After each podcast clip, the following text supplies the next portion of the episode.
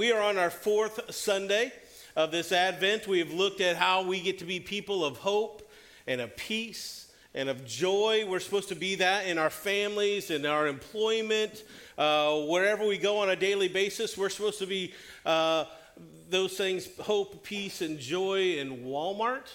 We're supposed to be those things at Dunkin' Donuts. We're supposed to be those things when we're at the doctor's office. Anywhere we go, that's our opportunity, our opportunity to be hope and peace and joy. And today we learn about love. We turn ourselves from the waiting and the longing of Jesus' eventual return to earth so that he can make everything right again, so that we get to focus on his first trip to earth and the Nativity. Last week, we heard the angels proclaim about the good news that would cause great joy for all the people. And we, we expect to see the shepherds watching over their flocks by night. We expect to see that innkeeper with the stable full of soft and sweet smelling hay. We expect the pregnant Mary on the brink of delivering her child. And we come to expect all this wrapped up in this wonder and beauty and nostalgic simplicity. What an idyllic night that must have been. At least that's what our nativity scenes show for us. They portray this clean and crisp story the angelic faces, the resting animals, a clean stable. Even the Christmas song, Away in a Manger, says that the baby Jesus didn't cry. Do you believe that? No, probably not. I know that there are some that aren't, are not familiar with this story, but most, most of us are so familiar with this Christmas story that we sanitize what actually happened that night. And maybe we read what we read last week in Luke chapter 2 and we think that the story is, uh, uh, we think about the story, and as we do that, we remove all of the messy human, humanity of that story. We remove the swollen feet of Mary. We remove the noise of that stable as the animals were disturbed. Who was this couple coming into their stable? We remove the smells of that said stable. We remove the road grime on poor Joseph and Mary. We remove the blisters from his feet. But this isn't the only place that we sanitize this story. Luke chapter 2 makes this story seem like it's a fairy tale, like it's calm, it's quiet, it's tranquil, and it's peaceful. But the Word of God also contains another version of the story. It's found in Matthew chapter 1, and it paints a completely different picture for us. In this story, there is no mention of shepherds in a field, there's no mention of sweet smelling hay. And so we're going to read this version, Matthew's version of the Christmas story. So I would I'd really like you to bring out the take out that Pew Bible Bring out your Bible, bring out your device, whatever you have God's Word on. I want you to turn to Matthew chapter 1 with me because there's something other than this passage that I need to show you. See, Matthew plunges us right into the middle of some very messy family dynamics here. We know the truth, but imagine how it was played out. Imagine how it actually happened 2,000 years ago a betrothed and supposed virgin ends up pregnant. And the man she is engaged to finds out about it. This is not a peaceful journey from Bethlehem. This is not a Hallmark movie, right? This is a mess. This is a mess in, in a culture and a religion where the punishment for adultery is to be stoned to death. This is a difficult place for a man who is so filled with love and compassion, but also righteousness and, and dedication to his faith and to his religion. This is a disorder in the first degree. This isn't a fairy book tale. This isn't a, a, a tale from some sort of storybook. This is a soap opera playing out in front of our eyes. And this is a story where we get to talk about the love of God. The love of God that is so great that not only did he enter the world in this messy stable, but he also enters into the missiness of our humanity. So, Matthew chapter 1, we're going to start at verse 18. Matthew says, This is how the birth of Jesus the Messiah came about. His mother Mary was pledged to be married to Joseph, but before they came together, she was found to be pregnant through the Holy Spirit. Because Joseph, her husband, was faithful to the law and yet did not want to expose her to public disgrace, he had in mind to divorce her quietly. But after he had considered this, an angel of the Lord appeared to him in a dream and said, Joseph, son of David, do not be afraid to take Mary home as your wife, because what is conceived in her is from the Holy Spirit. And she will give birth to a son, and you are to give him the name Jesus, because he will save his people from their sins.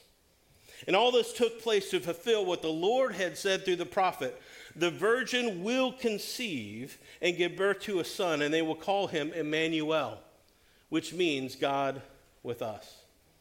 When Joseph woke up, uh, he did what the angel of the Lord had commanded him, and he took Mary home as his wife. But he did not consummate their marriage until she gave birth to a son. And he gave him the name Jesus. This is Matthew's version of the story. If you, if you look at this version, if you go above this story, you see that Matthew decided to start his gospel. He decided decided to start this story in a different way. He started with the lineage of Jesus. And so, if you're taking notes, go ahead and write this down. Jesus was born into the royal lineage of King David. This isn't just some random list of people. It wasn't just a list of Jesus' ancestors and where he came from. This isn't just the genealogy of Jesus there's some very interesting things going on in that list of people. Uh, that letter A there, this lineages also mentions four or five women. If someone from this time period were to recount the ancestors, their ancestors, they would probably go from their dad to their grandpa to their great grandpa to their great great grandpa and so and so forth, all the way through the males of their family. And they would say, That is my lineage. But Jesus' lineage mentions these five women. This is not typical. Of these women, there are Tamar, Rahab, Ruth, Uriah's wife, whom we know better as Bathsheba, and of course, Mary. And if we look at these women, the first was involved in an incest scandal. The second was a prostitute. The third was a Moabite, which the Jewish people considered just as bad, if not worse, than being a prostitute. The fourth was trapped in this messy scheme of rape and adultery by King David. And the fifth turns up pregnant before marriage. Letter B there is Joseph and Mary are mentioned in the lineage of Jesus for a reason. See, naming Mary was important because Matthew wanted to emphasize to his readers the virgin birth. But naming Jesus or naming Joseph connects Jesus all the way down to the royal lineage of King David. See, way back in the Old Testament, in the book of Jeremiah, it says this The days are coming, declares the Lord, when I will raise up for David a righteous branch, a king who will reign wisely and do what is just and right in that land. And that righteous branch is Jesus Christ. This king is also the baby that we see in the manger. Letter C there is mentioning Joseph was critical for Jewish believers. See, Jesus ends up being Joseph's adoptive son. And in those days, if a man claimed that a child was his, he was considered in everybody's eyes, there was no question from that moment that this was that child's father, regardless of biological parentage. And in legal terms and in relational terms, as well as all matters related to inheritance, this is his son. And if you claim that child is yours in their culture, all questions ended, all debate was over. You were that child's father. But there's something else that's going on here uh, with Matthew's account. Matthew mentions that Joseph, as Jesus' earthly father, he mentions that in that lineage before he ever mentions the circumstances surrounding the birth of Jesus. It may not sound like a whole lot, but there's something that's going on here, and there's a reason that Matthew would have done it this way. I think he's trying to make a point. And so he's telling us, and he's telling the Jewish readers at the time, that regardless, regardless of all the drama that you're just you're going to read here in just a little bit about all this premarital pregnancy stuff, Matthew's wanting to set the record straight right from the beginning. A member of the royal lineage of King David makes this pregnancy legitimate. An heir, an heir to the King David himself will claim this baby as his own. In modern terms, it's kind of like Matthew is saying, back off, everybody. Back off. I know what you're going to read here in just a little bit is disturbing, but you don't need to get yourself into a little tizzy fit about this. You don't need to create a stink over this. Joseph, an heir to your beloved King David, says this is okay. So, just the fact that Matthew has to go to this trouble leads us to point number two. Write this down. Jesus is born into a mess. He is born into an absolute mess.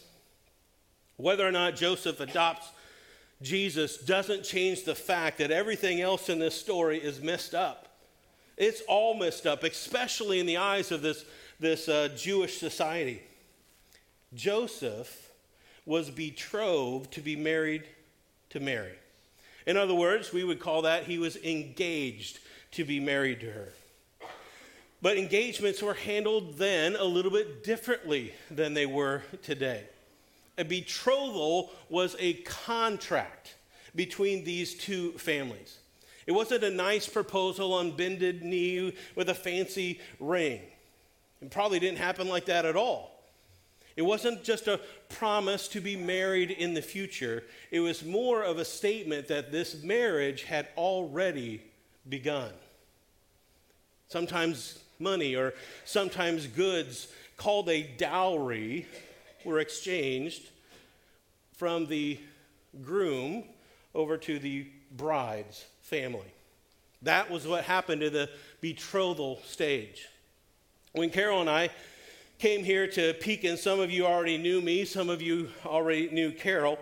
And so, on our very first Sunday when we were introduced, Tyler Sherwood, yes, I'm calling him out today Tyler Sherwood, Cheryl's son, saw my beautiful wife for the first time and said, Holy cow, what kind of dowry did he have to pay to get her? Thanks, Tyler. Brother Tyler just got engaged as well. So, uh, yep. Um, although I will tell you that also, when I told Carol's mom of my intentions that I was going to ask her to marry me, the very words that came out of her mouth were, Well, that's interesting. she loved me. She did. She, she loved me. But engagements during this time and this day were so, so different and they were so very hard to call off. You didn't just stop an engagement. It wasn't like somebody got cold feet and decided not to go through this marriage. It was a contract that needed to be broken in between not just the, the groom and the bride, but between these two families. And so calling off an engagement required a divorce. The breaking of this contract would mean that this woman was now destitute. She was now dependent upon her family. She would be seen from this moment on as unworthy to ever be married again. And so, in an engagement, although the wife did not have to, or the, although the wife didn't live with her husband until the marriage was complete, they were expected to, to live in a life of fidelity of a married couple. And often during this time, the husband would go and he would prepare by building a house and preparing for his new family. And he would set things up for his new wife to move in after the marriage ceremony. And unfaithfulness, unfaithfulness in a betrothal was a reason for someone to be stoned to death. See, women caught in adultery were ushered right outside of town and they were stoned to death so that their dead bodies did not defile or make the town unclean. That is what our young Mary is facing. At the very least, Mary would have been viewed by her entire community as being unfaithful to Joseph. They would have thought no differently. They had no reason to think anything differently. Nobody else knew about the Holy Spirit's involvement. And if they had have heard this, do you think they would have believed it? Probably not. There's other stories. We could go back in God's Word. We could find other stories of miraculous births. We could look at Sarah and Hannah and Mary's cousin Elizabeth. But all of these women still had a husband, not Mary. Not officially, not yet. And remember, Joseph learns about this pregnancy before the angel appears to him. We don't know how he found out. We assume that Mary told him. Perhaps maybe he even heard rumors and he confronted her about it. But however he found out, we can be fairly confident that that initial conversation between Mary and Joseph probably wasn't a good one. We can be confident that he thought, he would have thought that she had committed adultery with another man. And so here we have Joseph, most likely preparing his home, building a house for his new bride, when the news comes that she is already pregnant. Can you imagine the devastation that this would have caused Joseph? But the word also tells us that Joseph was a righteous man. And although he decided to divorce Mary, that's not the issue. Remember, in this culture, in his religion, he had every right to divorce her for bringing shame on his family. But what matters here is that Joseph decided to do it quietly. He could have called for her to be drugged outside of town and be stoned to death, to be executed, for everyone would have assumed that this pregnancy was the sinful act of Mary. He could have had her humiliated in front of the entire town, but divorcing her quietly was his compassionate choice. And so, number three, enter God into this mess. An angel arrives. An angel arrives and tells Joseph that Mary wasn't unfaithful at all. In fact, this child is being born of the Holy Spirit. And so Joseph does what the angel of the Lord tells him, and he marries Mary, and he names their boy Jesus. Now, I'm not trying to downplay Mary's role in this Christmas story at all. I mean, she chooses to be receptive. She chooses to allow God to do whatever He wants, to be obedi- obedient to God. She had to give birth to the child for crying out loud. She had to face all of this public ridicule. But Joseph did as well. He, he was entrusting his, he was entrusting his entire family, their reputation to God and the word of this angel. This, especially in the, those days, was a scandalous story at the very least. But imagine this story is what God chose to birth his son into. This makes the, the royal saga of Harry and Meghan seem like child's play, doesn't it? this, this story is how the incarnate God chose to enter into our humanity. And he did it with ordinary humans and with ordinary human struggles. This was not a pristine family without issues. Even though our nativity scenes, our t- nativity sets seem to portray it that way.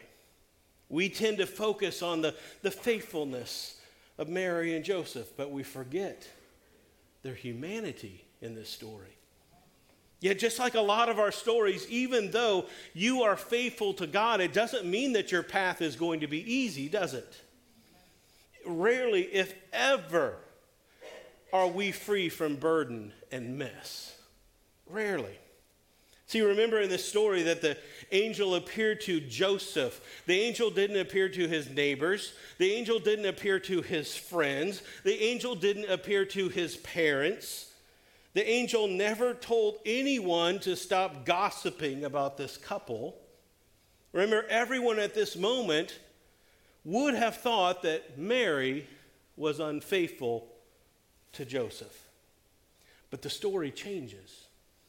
When Joseph decided to marry Mary anyway, we can assume that the community thought because he married her, well, he he must have been the one to break this marriage contract by sleeping with Mary before the marriage was fulfilled.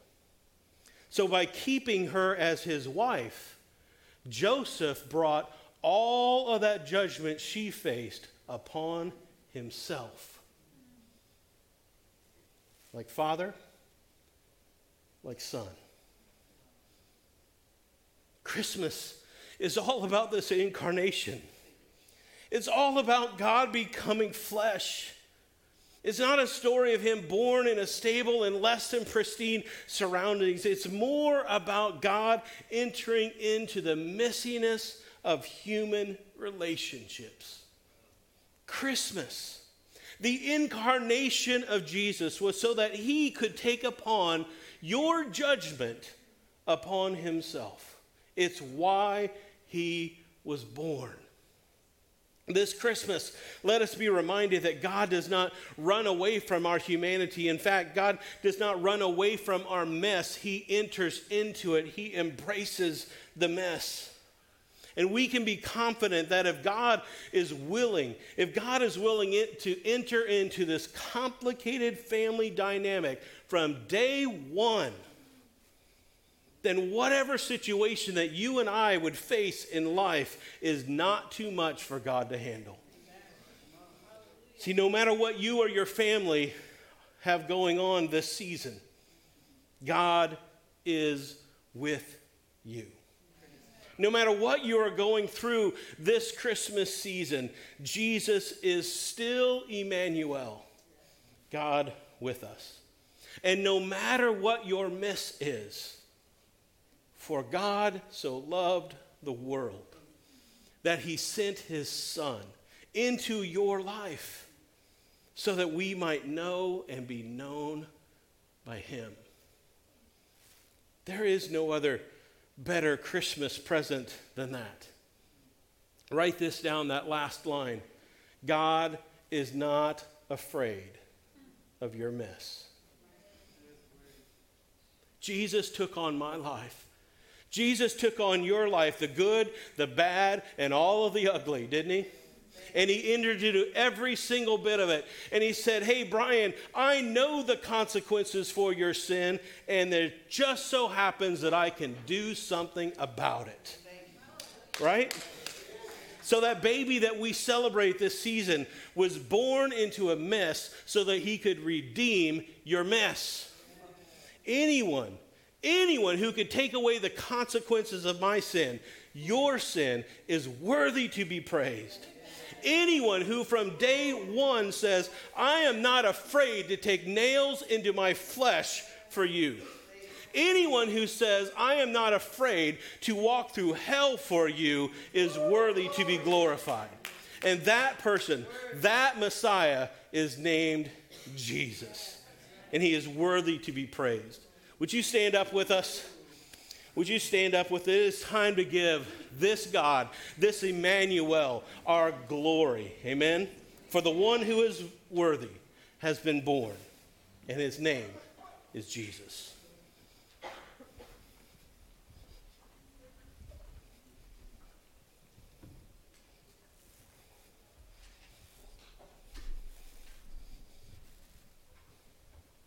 We are so excited to worship with you this last time.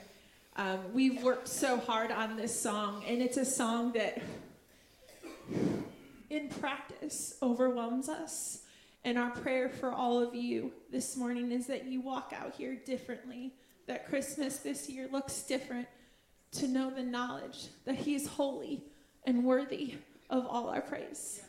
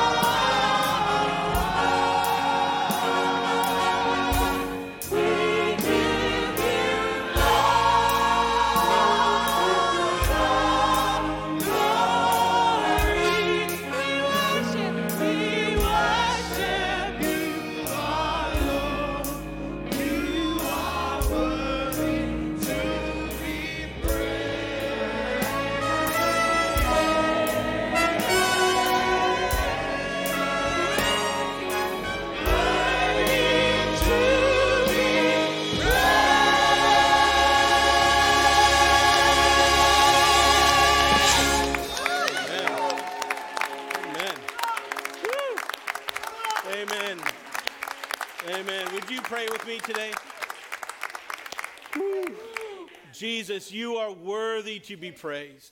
We thank you so much that you humbled yourself enough to leave heaven to come to earth. But Lord, we know that this is just the beginning of the story. Your story doesn't end in this idyllic stable, in this beautiful Hallmark type story. But Lord, we know that you entered into our mess too.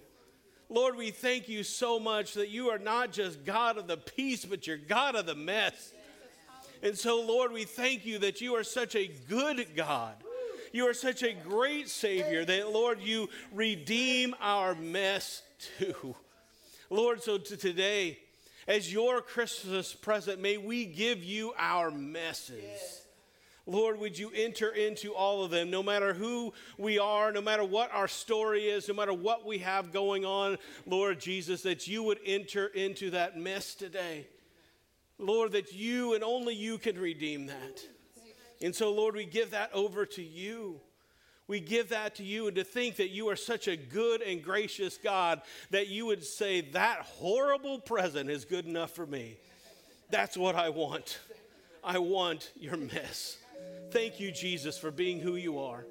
We thank you, Jesus, for paying the price for all of our sins. There's not one person on this earth who has lived or will live that you have not already paid that penalty for us. It started at Christmas, but the story doesn't end there.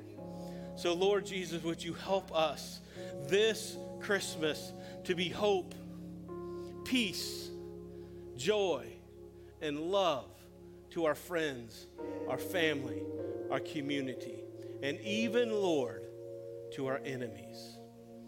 Lord, you are good, you are gracious, and you are worthy to be praised today. Lord, we love you. We thank you what you are doing. Jesus, happy birthday. We love you. And it's in your name that all of us say together, Amen. You are loved. We love every one of you. We're so thankful that you're here with us today. Thank you. Be hope, be peace, be joy, and be love to a hurting world this Christmas. You're dismissed. Thank you for coming.